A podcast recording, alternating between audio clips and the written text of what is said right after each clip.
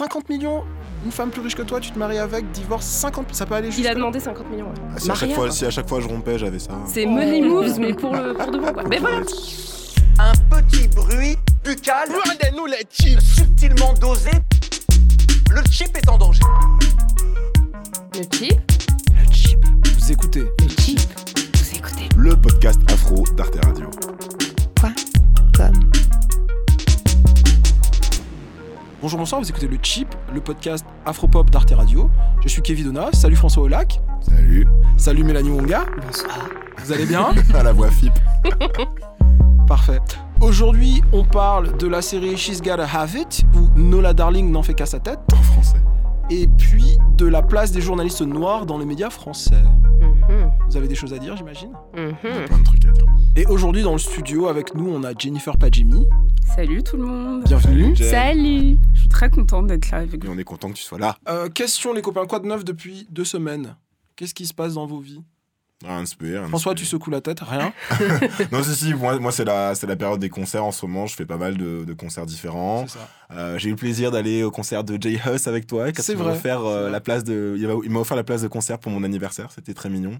Et puis euh, voilà, sinon rien de spé. Tiens, cette nuit, euh, j'ai rêvé que je sortais avec. euh, Est-ce que vous connaissez Rashida Jones, la fille de Quincy Oui. Non, j'ai eu peur. Oui, de The Ouais. Office, Non, non, je- de Parks Ouais. and Rec. Exactement, voilà. Et, euh, je sais plus ce qui se passait exactement. On, on s'envoyait des textos et je me suis réveillé en me disant qu'elle était relou. C'est tout. Vraiment. Euh, elle a fait un documentaire justement contre le porno, je crois, sur oui, tout à fait. Pour. euh, Ouais. ouais, ouais. Peut-être qu'inconsciemment, tu t'es dit, oh, elle est relou. euh, non, c'est pas ça Non, tu t'es senti attaqué Non, en plus, je suis un gros fan, tu sais, donc bon. C'est ce que je dis. J'ai eu très peur quand t'as dit euh, Est-ce que vous connaissez Rachida D- Je l'ai vraiment senti arriver comme ça. Heureusement, c'était pas ça. Et, toi, Mel, et toi, what's Mel, up tu rêves de qui en ce moment?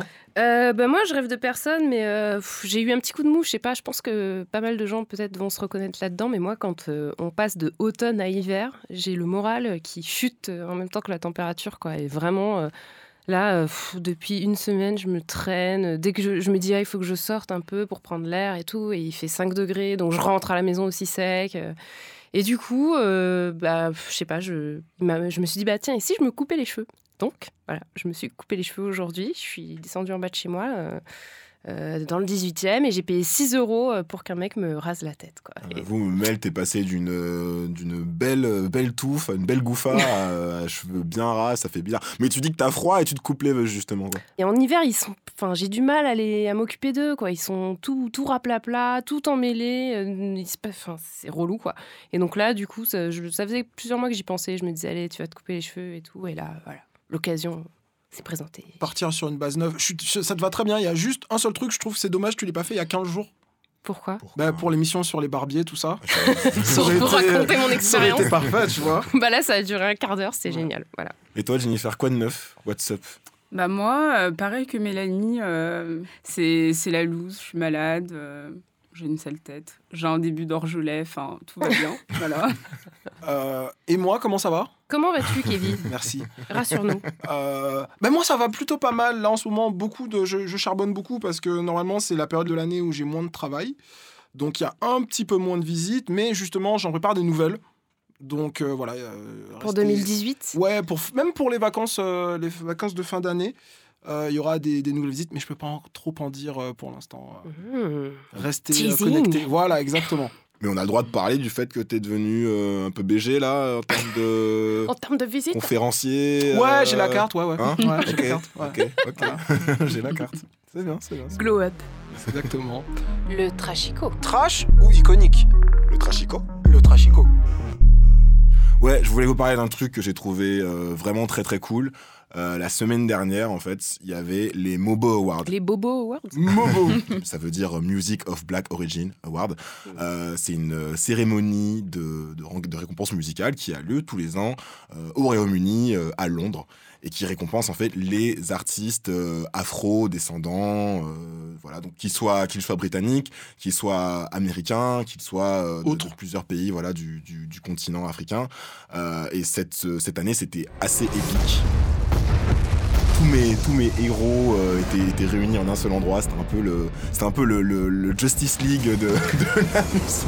C'est un peu les Avengers de la musique. Ouais, je pense Avengers plutôt. Ah ouais, t'es ah, t'es Euh. plus. euh, C'est quoi, c'est DC ou. euh, C'est Marvel, C'est Marvel. Avengers. Marvel, t'es team non, Marvel. Ok, moi j'aime pas les deux, donc bon.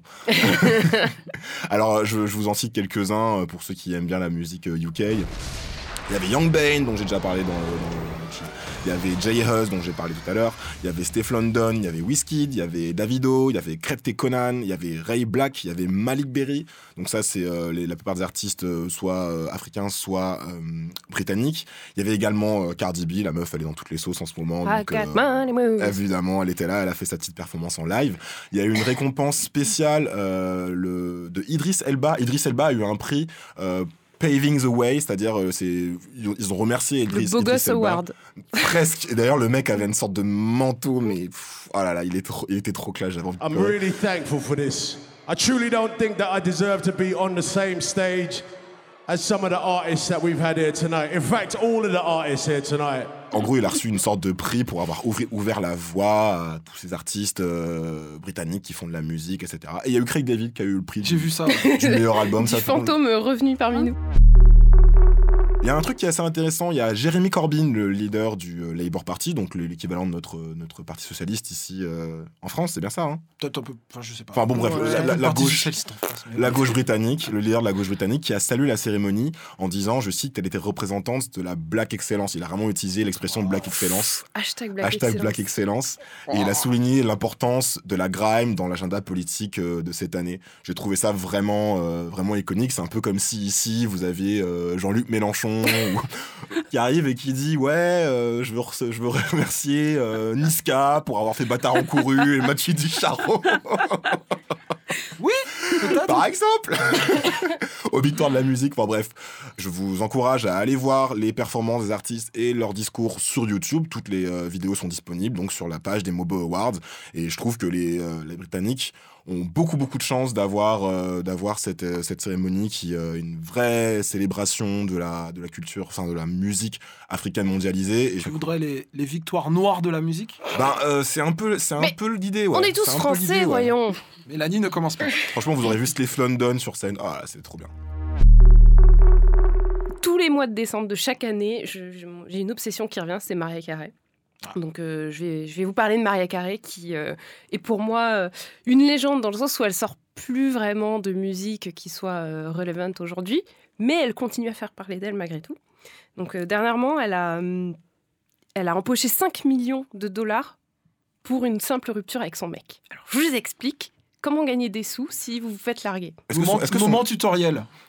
juste, est-ce que son mec, c'est le, le danseur là le- Non, Ok. Son mec, c'est un milliardaire qui s'appelle James Packer. D'accord? Donc, ils se sont fiancés en, en 2015-2016. Octobre 2016, il lui dit non, mais finalement, euh, c'est mort. Elle fait ah bon? D'accord. Et donc, du coup, elle, le- elle, elle a porté plainte donc, pour perte de temps, entre guillemets. tu m'as fait perdre du temps parce non, que le temps c'est de l'argent. J'ai pas le temps.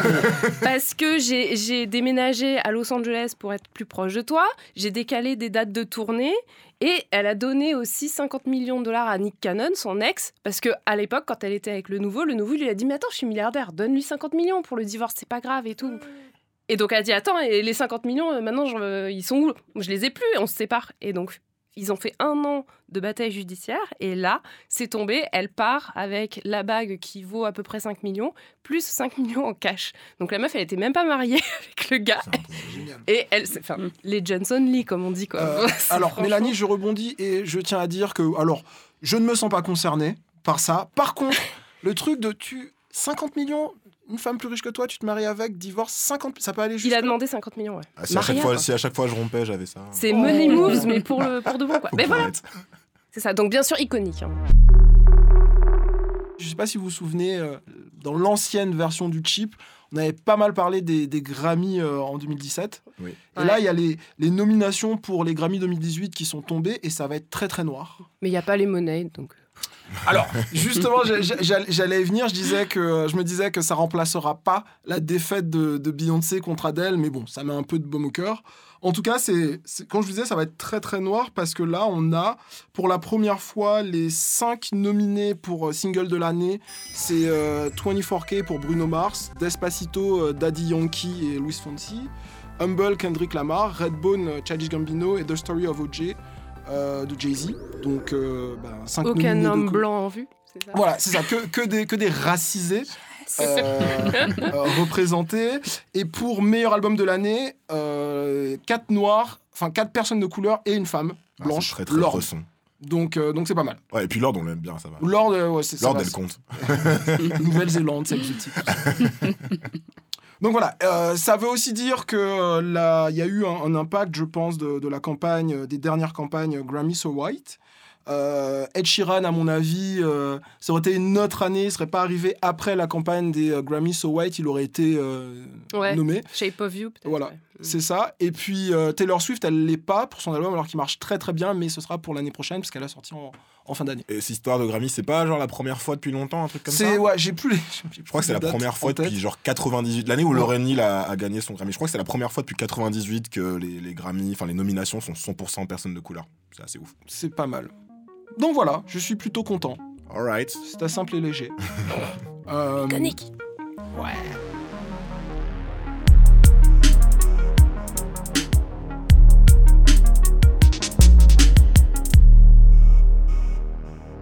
Alors on voulait parler du coup de la série de Spike Lee. Euh, bah, première chose déjà, comment, comment est-ce qu'on va l'appeler euh, pendant l'émission? Est-ce qu'on va l'appeler She's Gotta Have It Euh, Est-ce qu'on va l'appeler Nola Darling n'en fait qu'à sa tête? Est-ce qu'on l'appelle peut-être Nola Darling euh, tout court, Kevin? Même que- juste Nola, je dirais. Nola. Nola? Et, et souvent, je suis le premier à râler contre les titres français.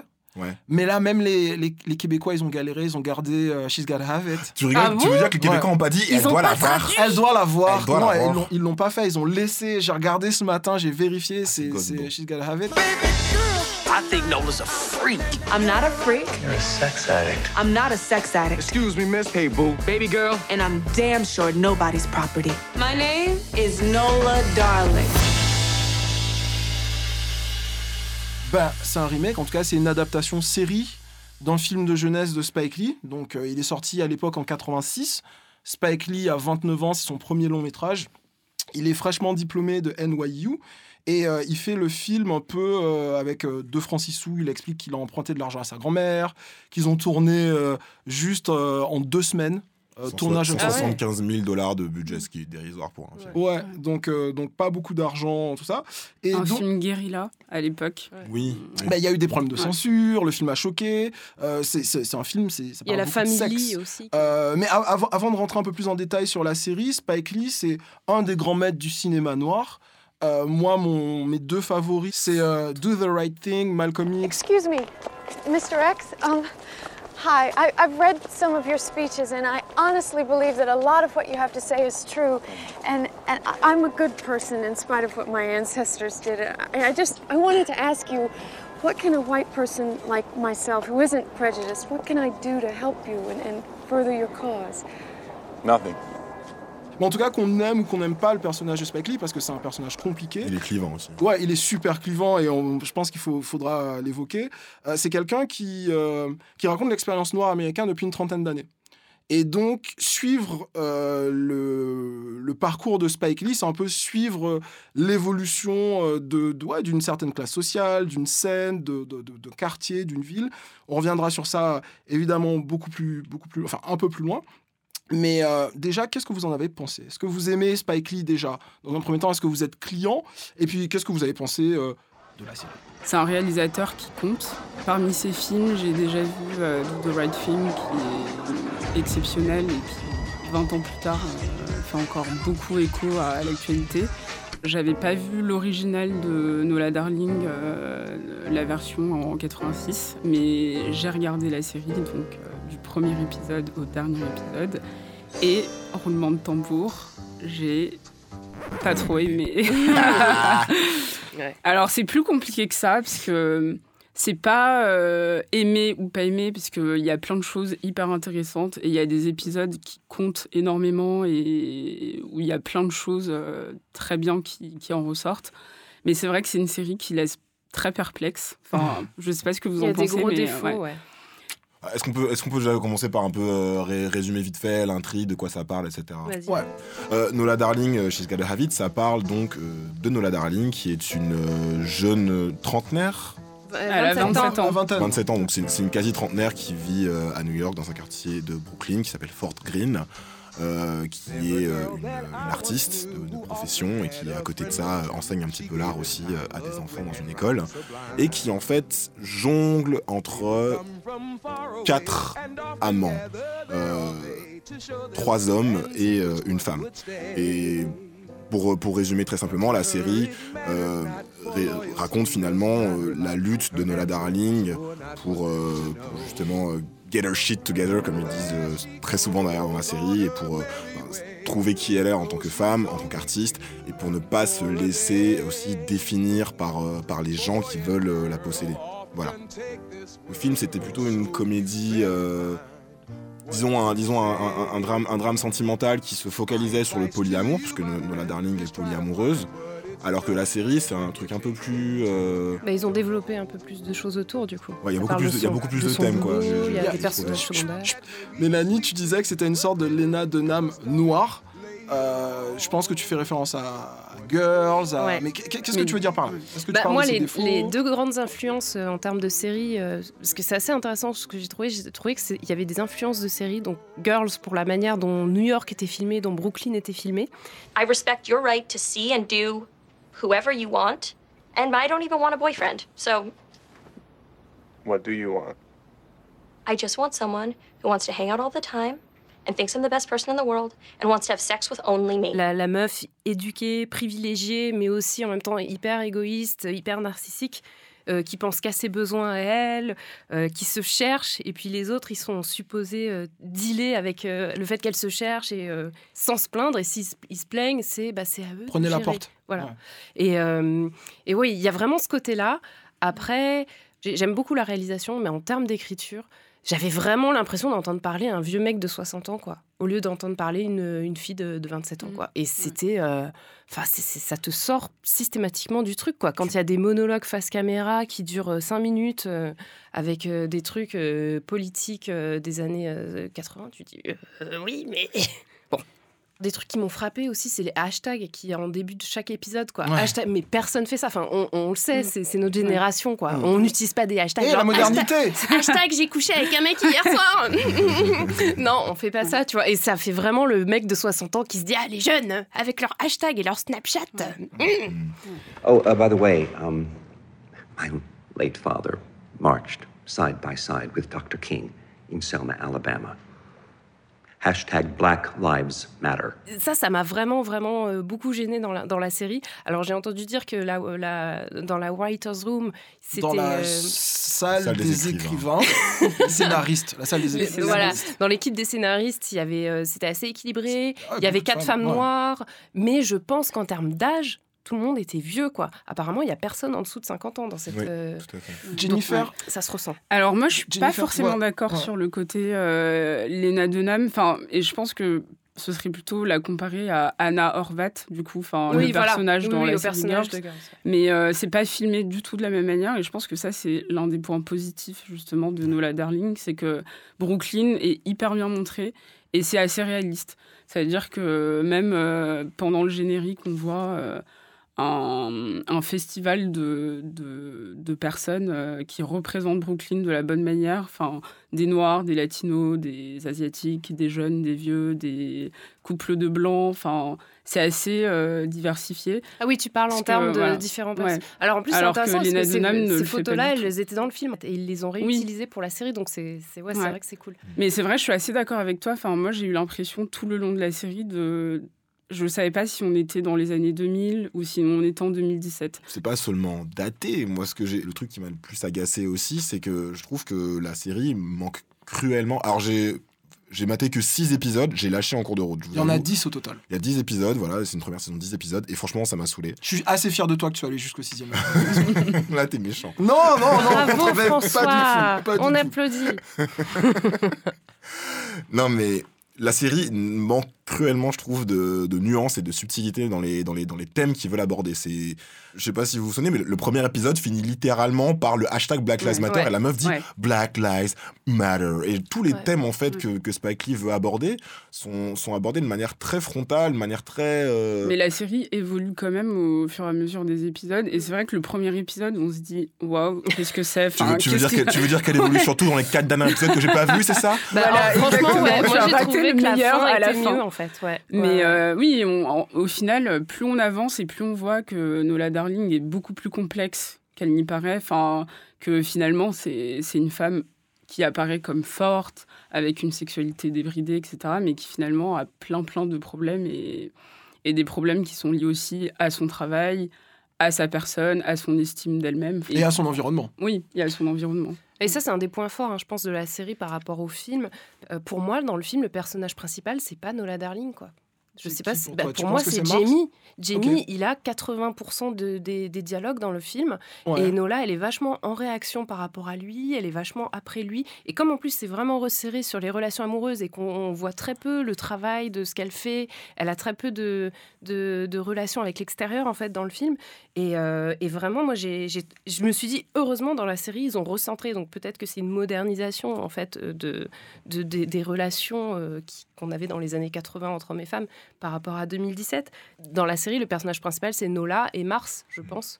Vrai que Ah, je suis pas d'accord. C'est vrai, c'est suis vrai pas qu'il a, d'accord c'est vrai pour qu'il a Mars. bien mis le, il a bien mis ce- il a bien mis les enjeux de sa série euh, à jour. C'est aussi un point Ouais. euh, positif. C'est devenu une ouais. professionnelle. C'est- C'est-à-dire que euh, ouais, son, son art comme façon de s'exprimer, comme fa- façon de s'émanciper, et puis aussi comme obsession, comme quelque chose qu'elle, dont, dont elle parle tout le temps, dont on lui parle tout le temps, où elle est attendue, euh, la place de son travail n'a rien à voir. Et je Mm. pense que c'est aussi parce que euh, cette fois-ci, Spike Lee, lorsqu'il fait euh, la série en 2017, pour faire les œuvres d'art de Nola Darling, il fait appel à Tatiana Fazla Lizadeh, qui est une jeune artiste qui elle-même a subi du harcèlement de rue et qui en 2012 a fait une série euh, euh, qui s'appelle Stop Telling Women to Smile. Et, euh, et je pense que ça donne une, une certaine force, euh, le fait Ouais. que les œuvres d'art de Nola, dans la série du moins, euh, soient plutôt de qualité, qu'il y ait un vrai travail Et derrière soit ceux d'une femme noire. et soit ceux d'une femme noire concernée par, euh, par le problème. Euh, un des éléments, si on veut continuer justement sur la question euh, que tu évoquais tout à l'heure de la, la parole des femmes et des évolutions entre 87 et 2016, euh, il y a la scène du viol. Bien Oui, sûr, la que, Spike Lee a désavoué. Que en- Spike Lee désavoue, n'assume pas, et justement, dans la version originale, il y a un, un viol qui met mal à l'aise, justement parce qu'il n'est pas vraiment admis en tant que viol, c'est une sorte de truc bizarre, sale qui se passe à demi-mot. Alors dans le dialogue à la fin, ouais. elle le dit. Elle Oui, dit, ouais, tu m'as quasiment violé. ce pseudo-viol. Ouais. Et en fait, moi, je, moi je, suis, je suis plutôt du parti de dire il n'y a pas de viol ou il y a un viol. Pour moi, alors après, je sais que c'est différent. J'ai l'impression qu'il a voulu un peu rattraper cette histoire de viol avec les scènes chez le psy euh, où elle parle, où elle dit qu'elle a du mal à, se, à avancer et tout ça. Euh, dans, dans la série, c'est une agression euh, de rue, donc c'est un petit peu différent. Globalement, moi, j'ai trouvé que heureusement que ça avait été évacué euh, là parce que ça, ça aurait été injustifiable. Enfin, déjà dans le film, quand je l'ai vu, j'ai trouvé ça injustifiable et j'ai trouvé ça injustifiable que le personnage de qui commet l'action soit pas remis en cause. Enfin, Ouais. voilà, donc là, je me suis dit, bon, quand même, c'est cool. Et euh, je pense que voilà, c'est c'est une bonne chose. Et sur la question du polyamour, So if I'm a sex addict, what does that make you? I'm Greer Childs. I'm a grown ass man. And I'm a grown ass woman. I can't enjoy sex. J'ai trouvé que c'était pas une réflexion très, très réussie sur le polyamour. Alors, je suis pas un spécialiste, mais je j'imagine que, que, que les gens qui pratiquent le polyamour euh, le font avec des gens qui sont, qui sont consentants. Ce qui m'a gêné avec Nola Darling, en fait, c'est qu'elle jongle entre ses trois amants et son amante, euh, mais elle ne, elle ne sort qu'avec des gens qui sont monogames, en fait, de, qui, qui, Et qui attendent plus d'elle, ouais. voilà, c'est ça. Spike Lee n'a pas réussi justement à, à vraiment rendre l'intériorité du personnage qui fait qu'on n'arrive pas à s'attacher à elle et on, on la juge constamment en fait. Mm. Il y a notamment une scène qui m'a agacé. Euh, c'est la scène où elle est en train de faire un, de prendre un dîner euh, aux chandelles euh, dans, un, dans un très beau restaurant avec Jamie Overstreet, l'homme d'affaires euh, très riche, euh, l'un des hommes avec qui elle sort. Ils aperçoivent des, euh, des collègues euh, de travail de, de Jamie et euh, le, le gars est en train de lui demander en ce moment même euh, est-ce qu'elle a, est-ce qu'elle a décidé, est-ce qu'elle a envie de se poser? Lui, il est prêt à, il est prêt à quitter, il est en train de quitter sa femme pour elle. Il, est- il a envie d'avoir une vraie relation avec elle. Et elle, elle change de sujet à chaque fois. Et, elle- et à un moment, elle s'énerve. Elle fait mais pourquoi tu me présentes pas à tes amis? Comment ça se fait que tu me Ouais. présenter à tes J'étais en mode Ouais. meuf. Qu'est-ce que tu meuf. Voilà, et j'ai trouvé ça vraiment symptomatique de la façon qu'elle a de, de, de prendre tout le temps à- aux, gens avec qui elle sort sans jamais rien donner en fait. Elle est là tout le temps à se demander ce que les gars vont faire ou la- ce que la meuf va faire pour elle. Mais toi, qu'est-ce que tu fais pour les, dans pour le, les gens? dans le film original, elle est moins cynique euh, que ça. Parce que par exemple, euh, Mars, il se fait coiffer par elle. Oui, C'est vrai. elle Alors, lui- alors que c'est sa sœur qui s'en occupe dans, dans la série. Donc il y a, il y a ce truc-là où vraiment, il faut pas lui demander quoi que ce soit. Faut- Mars dans le film, Après, Mars dans le film ouais. original, excuse-moi, Mars dans le film original est, est interprété par Spike Lee lui-même. Je crois qu'on l'a Exactement. pas Ça, on va, on va revenir tout à l'heure sur l'évolution des personnages. Happy birthday. Thank you. I come bearing gifts. I see. what is all this? I got you some more supplies. Oh my goodness. Thank you. No problem. What else you bring me? Non, je suis assez d'accord avec vous, mais je vous trouve un poil dur parce que c'est vrai qu'elle est égocentrique, mais finalement, on voit que, que c'est plus compliqué que ça. Aussi, je pense que dans des relations euh, libres ou de polyamour, enfin, à un moment donné, on donne les règles dès le départ. Donc, soit la personne accepte, soit la personne n'accepte Ouais, pas. ouais. Et du coup, en tant que féministe, euh, c'est ce qu'elle dit aussi, c'est que vous voulez en fait me m'obtenir, vous, voulez euh, m'avoir, euh, euh, entièrement, euh, et, et vous acceptez pas mes règles à moi. Bah, Dans, dans ce cas-là, pourquoi elle le fait pas avec des gars qui sont également polyamoureux C'est ça Oui, en fait. mais c'est parce que eux, dès le départ, ils disent, bah, il y a pas de problème, nous, euh, On on, chaud. te veut, etc. eux, eux, et en fait, au bout d'un Ouais. mois, ou au bout de deux mois, au bout de six mois, ils veulent changer parce qu'ils veulent l'obtenir en ils se fait rendent, comme compte- un ils se gain. rendent compte qu'en fait, Voilà. euh, ils sont. ils Mais il y, a- y aussi une ambivalence, comme tu dis, elle a plein de problèmes, mais c'est vrai qu'elle elle se retourne vers eux pour du soutien émotionnel, Oui, du le- soutien émotionnel, mais tu vois, de pour l'argent, mais finalement, elle s'en cache pas. Et du coup, c'est c'est ça qui est intéressant dans. Ouais, mais tu vois, Enfin, elle pourrait, elle pourrait le- mettre des limites, quoi. Dire, bah non, tu vois, on Mais est, on est, on n'est pas en couple, donc non, t'as pas Oui, mais besoin juste- de faire ça pour Ouais, moi. mais justement, c'est ce qu'elle dit quand euh, c'est le sexe seulement chez elle. C'est euh, Protégé. protégé. On se voit euh, quand moi j'ai envie euh, qu'on se Ouais, mais voit. moi, prévenir. je parle Il faut d'émotion- prévenir. enfin, de- Voilà, d'émotionnel, tu vois. C'est par exemple le truc de quand Mars il dit ouais, je vais retrouver le mec qui a tagué pour toi dans la rue, je vais y aller et tout. Tu vois, enfin, euh, elle demande du soutien émotionnel alors que c'est pas ses petits amis, tu vois. Enfin, c'est pas censé être ses Ouais. mecs, quoi. Je crois pas que le polyamour exclut la notion de, répro- de réciprocité en fait. C'est, ça reste de l'amour, donc tu dois continuer à, à- à donner à- aux, aux gens que tu vois. Le problème de, de Nola, c'est pour moi, c'est pas qu'elle est polyamoureuse, elle fait ce qu'elle veut, c'est qu'elle elle donne pas en, retour aux, aux- aux gens Ouais. avec qui elle sort. C'est ça qui, m- qui Ouais. m'agace. Mais un on peut peu. voir la différence avec euh, sa relation euh, avec, euh, comment elle s'appelle, Opal. Opal, Ouais. euh, où justement c'est une femme et c'est très différent parce qu'elle est beaucoup plus apaisée, elle est beaucoup moins dans ce rapport de force de euh, je veux qu'on reste euh, sur, euh, sur les règles établies. Et elle, qui voudrait, soi-disant, l'avoir, genre, il faut que tu sois à moi. Et justement, elles n'ont pas du tout ce genre de relation. Et on voit bien que c'est des relations qui se, qui, euh, qui c'est des dynamiques qui ont lieu entre hommes et femmes Ouais. et pas entre Bah, femmes et Elle femmes. se, elle se retrouve quand même prise à son propre jeu, puisque Nola Oui, finit par oui, oui. euh, Opal Ouais. finit par larguer en mode meuf, tu, tu n'es t'es incapable de t'engager. Ouais. Et c'est marrant parce que dans le film, Opal, c'est genre euh, la, la méchante lesbienne qui veut tourner une fille hétéro, euh, la, la rendre lesbienne. Et je trouvais, je trouvais ça quand même assez intéressant ce qu'ils en ont fait dans la série. Enfin, ils ont réussi à, à updater le truc. Et euh, à- à- enfin, avec moins de lesbophobie et je trouve ça je trouve ça plutôt cool mais je sais pas si ça vous a pas choqué vous dans le film comment euh, ils lui parlent les mecs genre euh, Greer qui lui dit You know, the minute you get fat, I'm leaving you. si tu grossis je te largue Ouais. You know, if you weren't fine, I wouldn't even bother with you. Les personnages, sont su- les, les personnages du, du, C'est du film sont, alors que sont dans la série, caricaturaux. et dans la Exact. série, et c'est là où il y a- et c'est jamais là, ça. et c'est là où il y a 30 ans qui se sont qui, qui Ouais, sont passés et qui montrent que vraiment la, la question des relations ce que tu disais euh, Jennifer des relations entre les hommes et les femmes c'est que il y a des choses qui passaient et donc les mecs pouvaient dire euh, tranquillement euh, au calme euh, même les scénaristes pouvaient écrire une phrase telle que si tu grossis je me casse Euh, en 2017, tu dis le tiers du quart de ça à Nola, ben tu viens plus dans son loving bed et tu, et tu dégages, etc. Donc en même temps, c'est- très drôle parce que les exigences qu'elle a me semblent encore plus élevées que ce que la Nola d'origine a, alors que les mecs qui sont en face d'elle sont encore plus euh, pliés à genoux, à- en quatre, euh, à faire euh, tout, tout- tout ce qu'elle veut. La, la série, c'est pas juste Nola, c'est pas juste un ou deux personnages, mais il y a des arcs qui sont développés. Et moi, je trouve que les personnages masculins ont plutôt été bien réécrits. Ouais, c'est un des trucs positifs. Greer Childs, euh, qui était une sorte de, de kéké ambitieux, arriviste, accro à la bodybuilder. gonflette. Voilà. Euh, ils l'ont transformé en une sorte de d'homme-objet euh, métis beau gosse. Euh, à la base, le, le Greer d'origine, il veut pas être à Brooklyn. Il, est, il se fait tout le temps plus ou moins tra- traiter d'oncle Sam par le personnage de Spike Lee, par, par le personnage de, de Mars. Là, c'est plus vraiment le cas, mais il reste quand même insupportable avec les scènes en français. Bonjour, bonjour chérie. Bonjour chérie.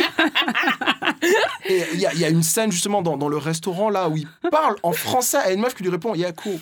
Tu vois vraiment c'est euh, j'ai l'impression de voir des touristes relous, tu sais qui ont pris qui ont fait euh, français au, au lycée et euh, qui veulent tout euh, commander au restaurant. Ah, excuse, Ah, putain, ça va prendre deux heures, c'est chiant.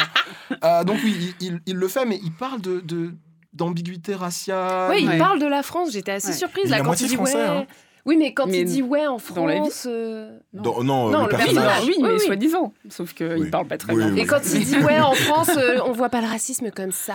Ouais. euh, et elle lui dit attends tu te fous de ma gueule, il y a Ouais. pas de racisme en France. euh, et je trouvais que c'était, c'était, enfin je m'attendais pas à ce Ouais. qu'il y ait une analyse comme ça de la France. Un moment de lucidité dans cette série. C'est vrai que Spike Lee connaît bien la France. Euh, D'ailleurs, on il peut est le voir avec les, les photos avec euh, Anne Hidalgo euh, sur Instagram. Euh, Voilà. ah, sérieux c'est bon, c'est vrai, je l'avais dit, ouais. Euh, Est-ce que vous avez pensé, est-ce que je suis le seul à avoir pensé à Dear White People un peu en Mais alors c'est ce que j'allais dire. Je voulais faire un lien avec Dear White People parce que c'est marrant. Dear White People c'est hyper inspiré par Spike Lee en fait. Mm. En termes de, mon- de montage, les trucs cut avec euh, les monologues, les personnages et tout. Et c'est marrant parce que du coup maintenant dans la série la boucle est bouclée quoi. Tu retrouves Ouais. des, des influences de Dear White People avec euh, le personnage féminin au centre euh, qui est euh, hyper engagé politiquement et tout. Et euh, même la manière dont c'est filmé. Dear white people, please stop touching my hair. Does this look like a petting zoo to you? Dating a black person to piss off your parents is a form of racism. Who does Sam think she is? This like Spike Lee and Oprah had some sort of pissed off baby. Il y avait un truc que, que tu disais par rapport à, à Dear White People et Spike Lee. Enfin, Dear White People, il y a une influence Spike Lee euh, euh, assez évidente.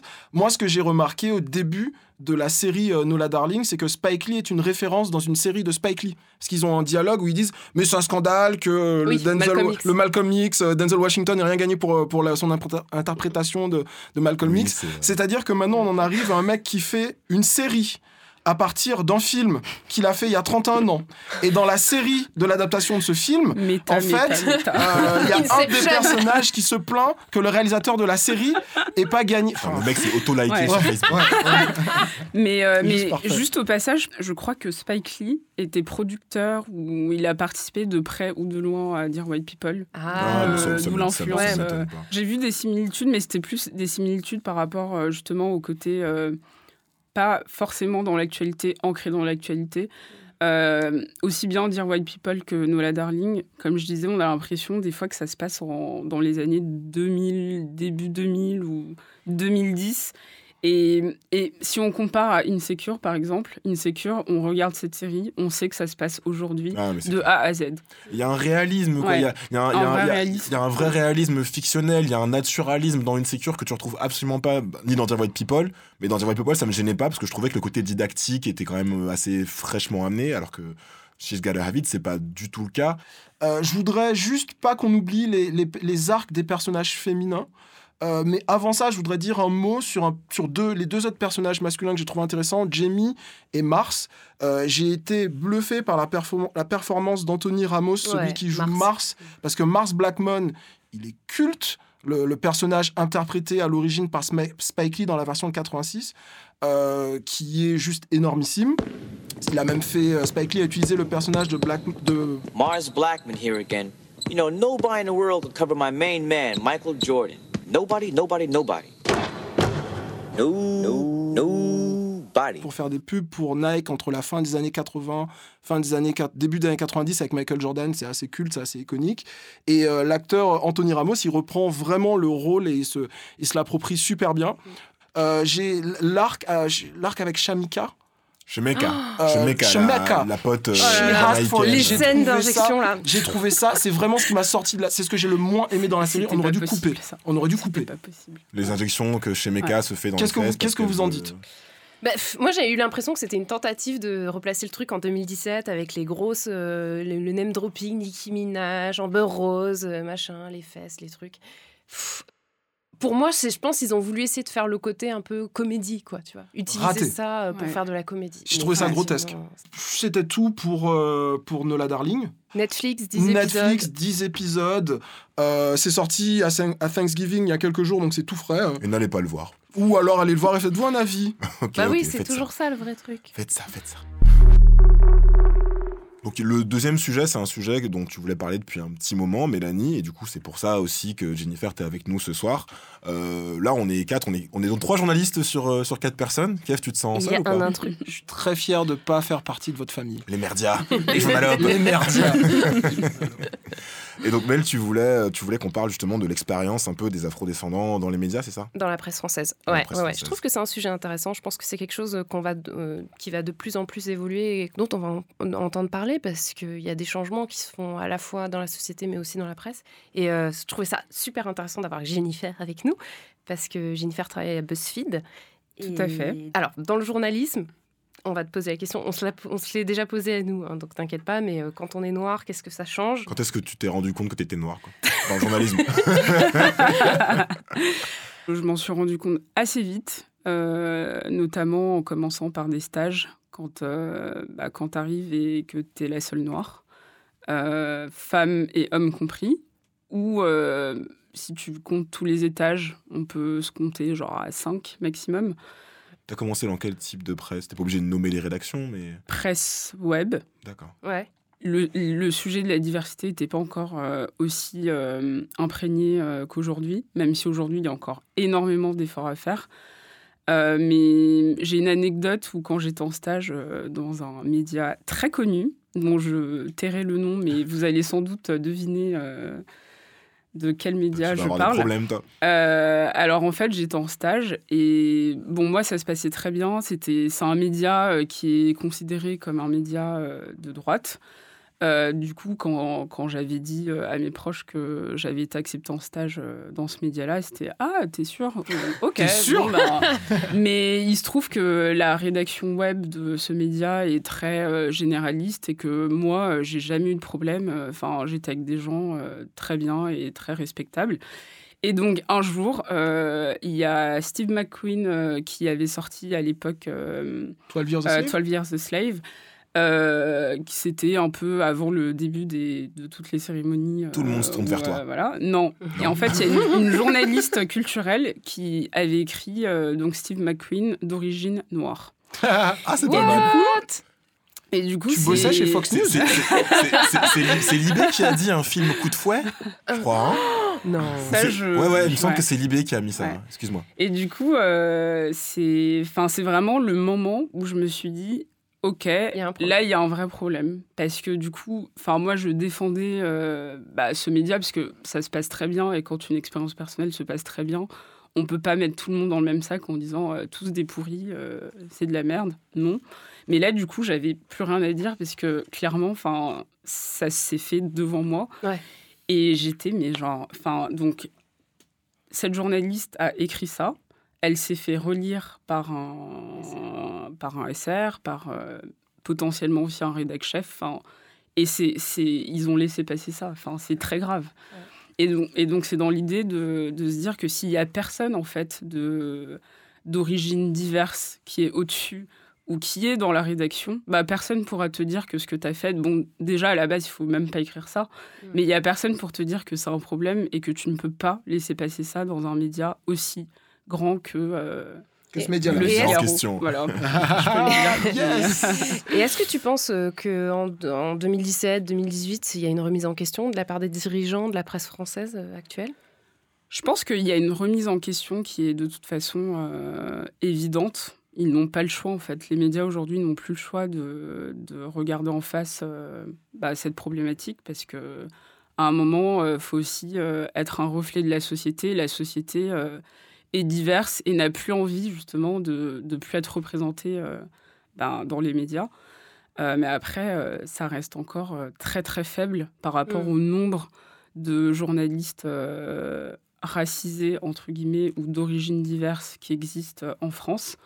Et on se retrouve encore à faire des junkets aujourd'hui. Donc les junkets, c'est des interviews quand il y a des célébrités, etc., où on peut être une vingtaine ou une trentaine de personnes et on sera quand même le seul ou la seule noire dans la salle. C'est pas normal en 2017. Et du coup, euh, je pense que ça change, mais beaucoup trop doucement par rapport aux États-Unis. Et quand ça change, c'est d'une manière un peu, euh, parfois, euh, voilà, un peu le token, euh, genre, euh, Ouais. on te met ici euh, parce que On a un ça, noir. fait, voilà, ça fait un peu joli, mais, euh, mais c'est tout. C'est comme Et- ça que j'ai découvert euh, François Oulac. Hein. Ah, en étant, vrai, ouais, en oui. étant le, le- le- le token de C'est vrai, Combini euh, il y a Ouais, 4 ouais. ans, je fais, hey, il fait des articles. J'avais j'avais écrit un article il y a un noir sur j'avais j'avais écrit un article chez, chez Combini sur euh, Iggy Azalea et le white privilege et Kevin l'avait remarqué et il m'avait followé euh, comme ça et Et une belle histoire d'amour à commencer.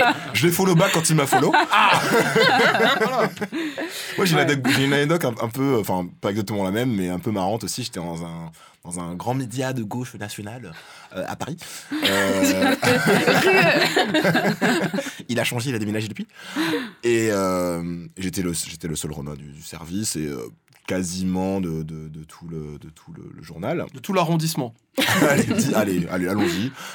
Et il y, avait un mec trop marrant, un, un Sénégalais qui travaillait à, à l'informatique. À l'informatique. Et du coup, souvent, il montait pour voir, tu sais, dans mon, dans mon, dans mon, dans mon service, un peu, euh, ben, pour nous aider tout simplement à réparer les ordinateurs. Et à chaque fois qu'il me faisait, mais, François, mais qu'est-ce que tu fais là, François? Mais viens avec nous, viens avec nous, les Renois, l'informatique, on est bien, qu'est-ce que tu fais avec tous ces gens? Et, tout. Et je disais, bah non, mais désolé, j'essaie de rester. et tout. Je suis pas resté. À BuzzFeed, c'est pas du tout le cas. Et je sais que j'ai énormément, énormément de chance d'être dans une rédaction euh, aussi diversifiée et qui prend euh, au sérieux et en compte d'une manière très euh, légitime toutes ces questions-là. Donc moi, j'ai de la chance aussi d'avoir une boss femme qui euh, a conscience de ces sujets-là et qui, pour le coup, quand tu recrutes quelqu'un, t'y penses. Donc tu sais que tu vas, t'as pas forcément envie de recruter des gens qui euh, euh, bah, qui te ressemblent euh, forcément ou qui ont fait les mêmes études. Donc tu ouvres aussi ton, bah, ton champ de, des possibilités à tout le monde pour justement euh, avoir une rédaction diversifiée. Mais alors, je vais poser une question avocat du diable. Mais qu'est-ce que ça change en fait d'avoir des racisés dans les rédactions en fait? Arrête de prendre cette voix-là, Mélanie, c'est tellement partiel. Mais Qu'est-ce que ça change? En fait, ça change tout. Ça change Tout, tout. On, est, on est plus heureux, on est plus beau. faut- Et là, on parle de racisés, mais on, on peut aussi parler euh, des, en fait, de toutes les minorités, que ce soit euh, LGBTQ, que ce soit des femmes, que ce soit des personnes racisées. Ça compte dans tous les cas. Parce que du coup, c'est c'est les propositions qui changent, c'est euh, les relectures qui changent, c'est les conseils qu'on peut donner aussi qui changent. Et aussi, c'est le- c'est un vivier, en fait, qui est différent, plus représentatif d'une société, bah, qui fera parler plus. En termes de que, euh, sujets bah, en termes de sujet et en termes de, encore une fois, de représentation. Pourquoi? Parce que moi, en tant que femme noire, dans mes sujets, bah, forcément, je vais penser à mettre euh, Le Paris noir. voilà, le Paris noir. Comme ça qu'on s'est à mettre des... connu comme On ça. s'est connus euh, via le Paris noir. Ça, c'est un, ça, c'est un truc que je trouve qui, qui est un vrai problème aussi dans notre profession. C'est que le journalisme est, euh, victime d'un très, très, très fort euh, phénomène de reproduction sociale, en fait. C'est-à-dire que, par exemple, ne serait-ce que pour être engagé en rédaction, ça marche beaucoup par, euh, par système de cooptation. On, engage des gens qu'on connaît par des gens en commun. On, engage des gens qui sortent de la même école que nous. Moi, j'ai fait une école, une grande école reconnue. Et je sais que ça compte énormément. C'est un, c'est un métier de relationnel et de, et de, et de réseautage. Et du coup, on a un peu le même problème avec le, le journalisme qu'avec tout ce qui est euh, études de sciences politiques notamment, où on constate à la base, en amont finalement, parmi même les étudiants aspirants journalistes, un, un déficit ouais, de... de la, la prof- la profession s'est beaucoup beaucoup féminisée. Par contre, en termes de racisé, je, je crois que ça augmente, Ouais. mais c'est vrai qu'on a aussi un déficit de ce côté-là. Alors, tu as des, t'as des petites euh, initiatives. Ouais, t'as le euh, Bondi Blog. T'as le Ouais. Bondi Blog, t'as la... moi dans, dans mon école, il y a une prépa qui s'appelle la prépa égalité des chances. En fait, tout le monde devrait avoir la même chance et on ne Ouais. devrait pas les mettre, soi-disant, Ouais. à vous, on vous met euh, dans Ouais, une ça, classe à ça, côté. c'est le débat de la discrimination Ouais. positive. Ouais. Ouais. etc. Mais je pense que oui, on a encore un vrai problème. Mais aujourd'hui aussi, ce qu'il faudrait, c'est avoir des rédacteurs en chef, des chefs de rubrique, Bah, des ça. gens en fait qui sont à la tête de médias, qui sont différents. En France, il y en a pas, on est d'accord. Là, hum, quand je cherche, je trouve pas comme ça. Alors ma dernière question, c'est est-ce que tu penses qu'il faut changer le système de l'intérieur ou faire euh, nos propres médias euh, à côté?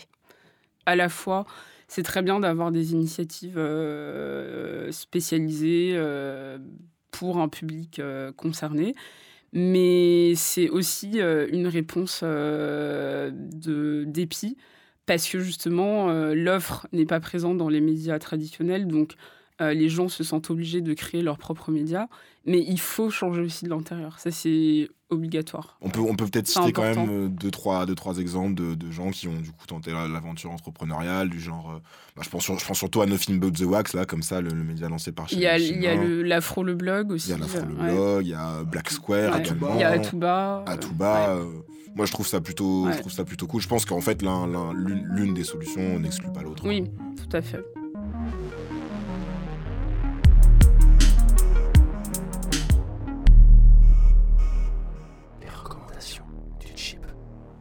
C'est un documentaire qui s'appelle Black in Tokyo. Euh, si vous écoutez un peu le chip, j'ai déjà, dû- dire une ou deux fois que je suis très, euh, très fan de culture asiatique, euh, notamment de culture japonaise plus précisément. Et donc le, documentaire en fait raconte justement la vie de personnes noires qui, vivent à Tokyo et, et leur expérience.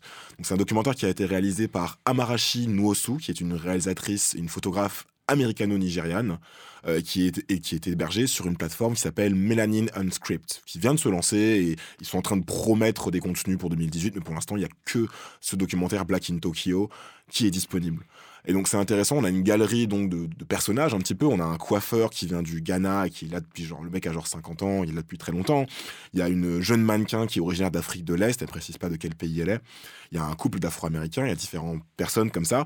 Moi je me suis particulièrement euh, reconnu dans le personnage, enfin dans le personnage, c'est pas un personnage parce que c'est- une vraie personne.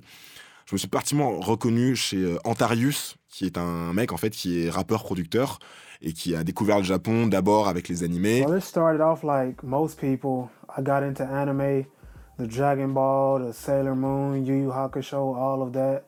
That's what it started with. But as I got older, I got into Japanese. Ensuite avec la marque Bape, c'est Bape Et ensuite euh, en écoutant le, rap des Teriyaki Boys, qui est également un groupe que j'ai euh, que bien kiffé quand j'étais ado. Tout ça pour dire que c'est une histoire qui. Enfin, c'est un petit documentaire de 10 minutes qui parle d'adaptation, qui parle de sortir de sa zone de confort et puis qui parle aussi de la façon dont ces gens finalement ont, ré- ont un peu découvert leur propre blackness et la blackness des autres aussi en se confrontant à, à une culture étrangère très différente de la leur. Il y a des, le couple d'Afro-Américains dit un truc très intéressant. Il dit que.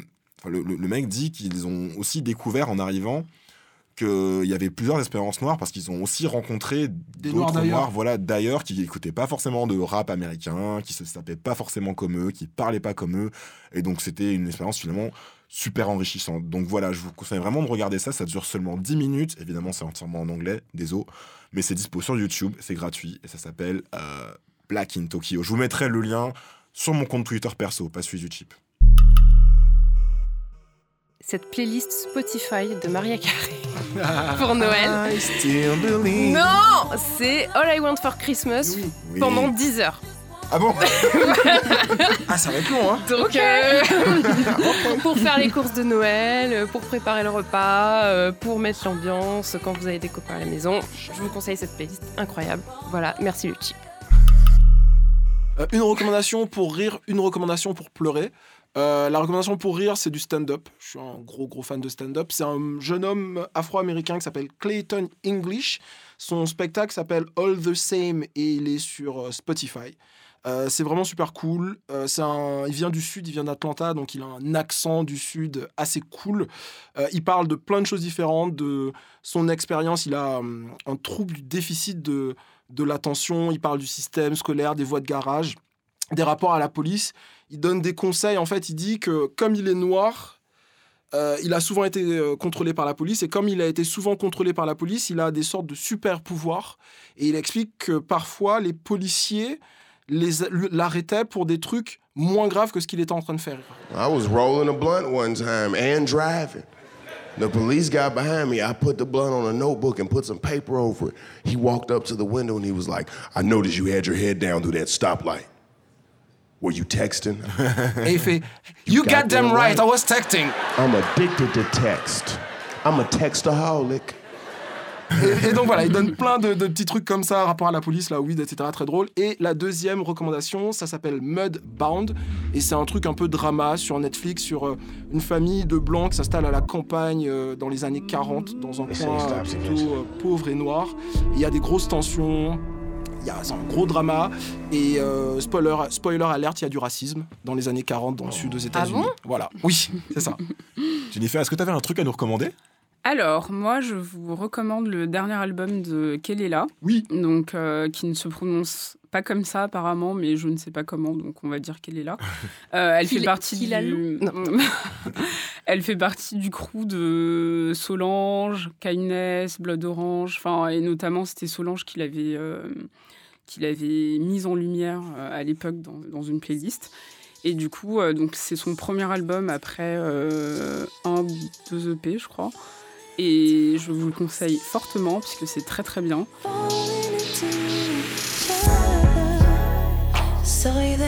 Fucked me up. But I'm working now, it's just my luck. Should've said, can we go to bed? Now we're back to where we started from. Voilà, on arrive à la fin de cet épisode du Chip. Merci à Jennifer tout d'abord. Merci, Bah, Jennifer. merci à vous. Euh, C'était un plaisir de, de te recevoir. Merci à vous les copains. Oui. Euh, merci aux auditeurs de ce podcast. Vous êtes de, de plus Et en aux plus nombreux. auditrices. Oui, aux, Inclusif. audi- oui, aux auditeurs et aux auditrices du, du podcast. Suivez-nous sur les réseaux sociaux at le Chip Podcast, oui, François Pouloulou. Et, euh, et puis à dans 14 jours. Soyez, continuez à rester frais, on vous fait des bisous. Et, à, Et à les la prochaine. étoiles Oui, des étoiles, c'est bien. 5 étoiles, s'il vous plaît. Sur euh, iTunes. Apple Sur, euh, Podcast Apple maintenant. Podcast, ils, ils ont, ils ont changé. Bisous Et l'émission, elle est réalisée par... Bisous L'émission est réalisée par Charlie qui veut rentrer chez lui. Merci Charlie. Bisous. Bisous. Bisous arteradio.com